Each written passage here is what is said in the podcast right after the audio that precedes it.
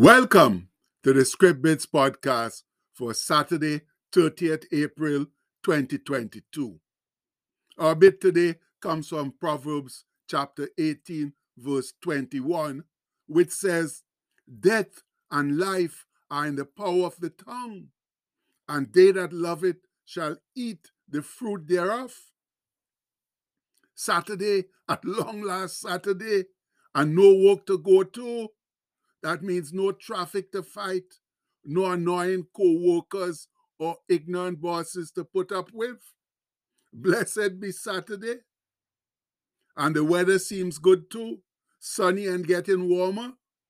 So, all in all, we seem to be in for a fine Saturday. But let's get right to what we do here on Saturdays now. That's review the quotes our friend Anselm sends us in the past week to see how they fit into our Christian walk of faith. And the first one makes this dramatic statement where there is love, there is life. Now, I guess that's quite true if you take it in the context that God is love, right? John says it quite clearly in his first epistle, and you can find that in First John for it. And if we recognize that God is also the giver of life, as the good books, good book tells us, where it says, And the Lord God formed man of the dust of the ground and breathed into his nostrils the breath of life, and man became a living soul. And that comes from Genesis 2 7. Therefore, under those circumstances where there is the love of God the possibility of life seriously abounds.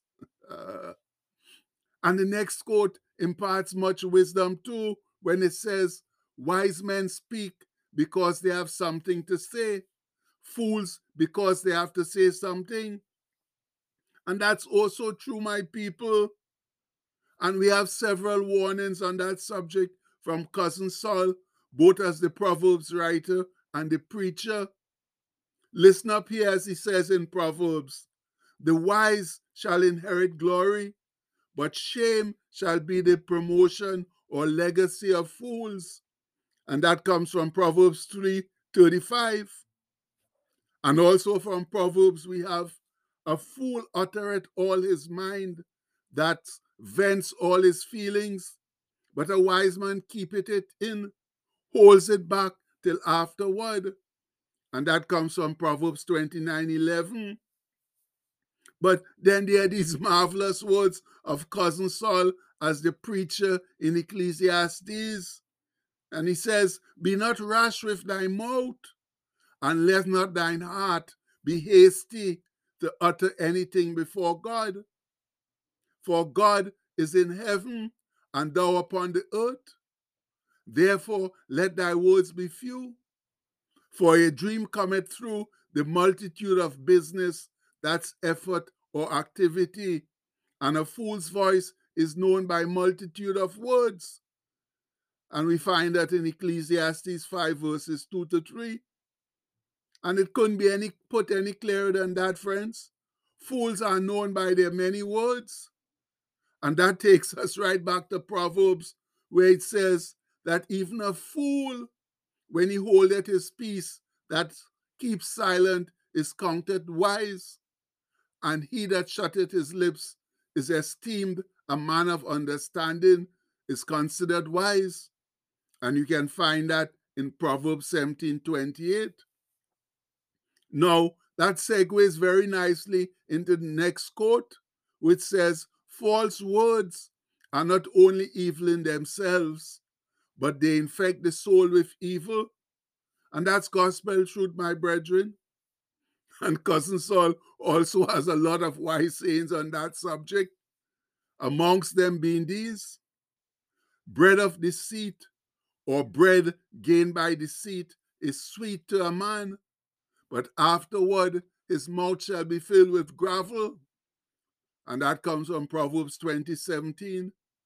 Yes, Whatever we gain through deceitful means usually turns sour on us afterwards and telling us that deceitful methods don't pay.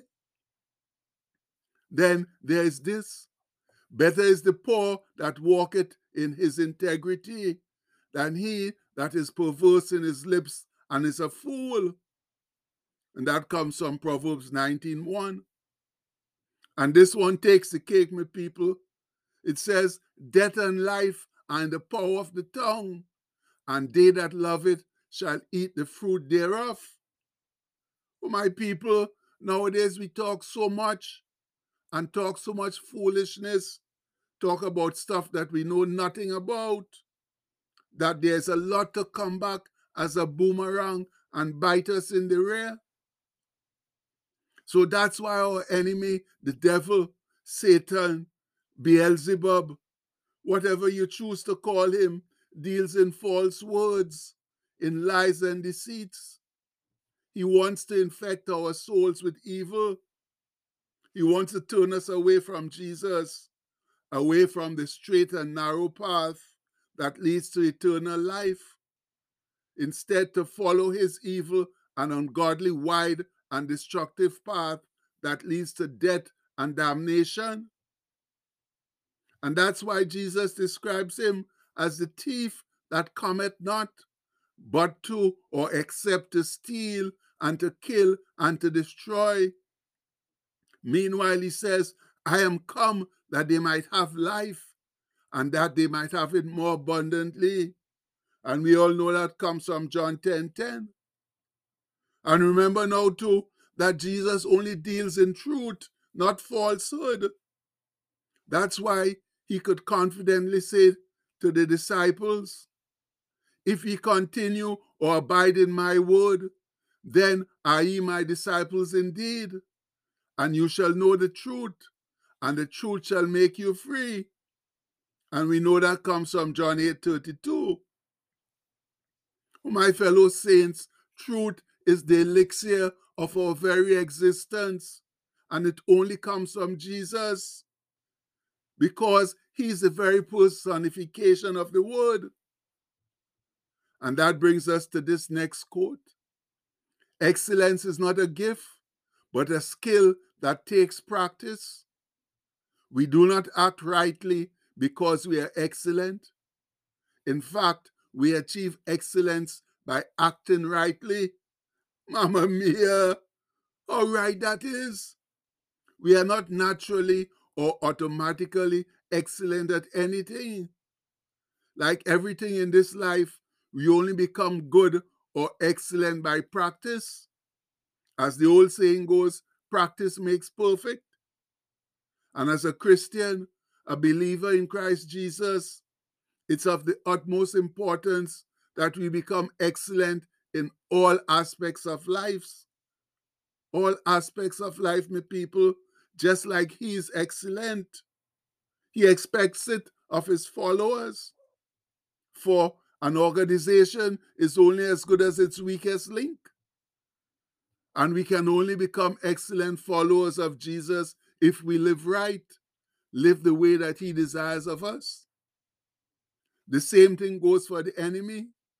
We can live excellently for him if we faithfully practice evil. But in whatever it is, we will never become excellent unless and until we keep doing it over and over. And this last quote is also an eye opener. It says, Love has nothing to do with what you are expecting to get, only with what you are expecting to give, which is everything. And as followers of Jesus, we are expected to give a lot, but in so doing, we also receive a lot from our Lord and Savior. He sacrificed his sinless life for us on the cross of Calvary, bringing forgiveness, forgiveness of sins, reconciliation to God, salvation, and eternal life to anyone who sincerely believes in him.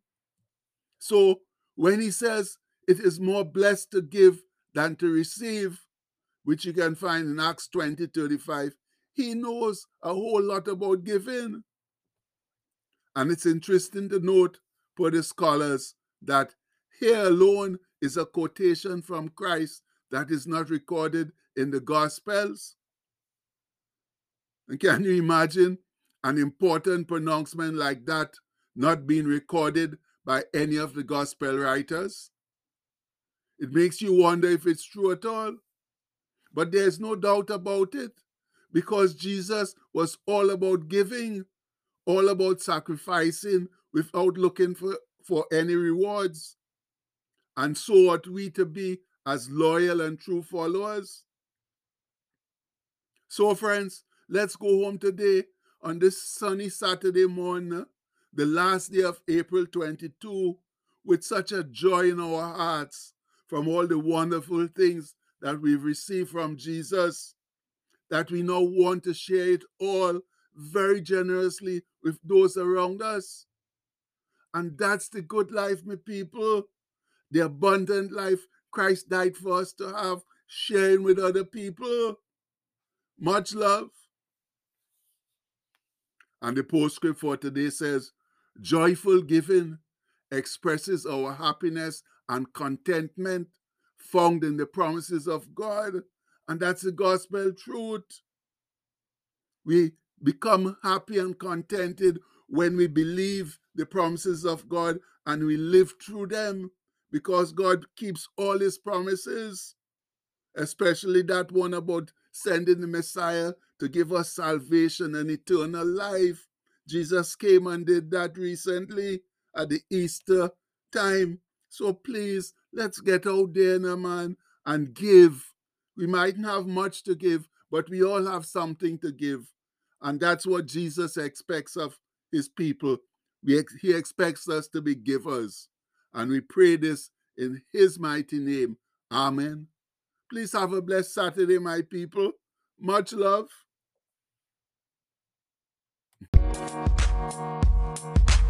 We'll be right.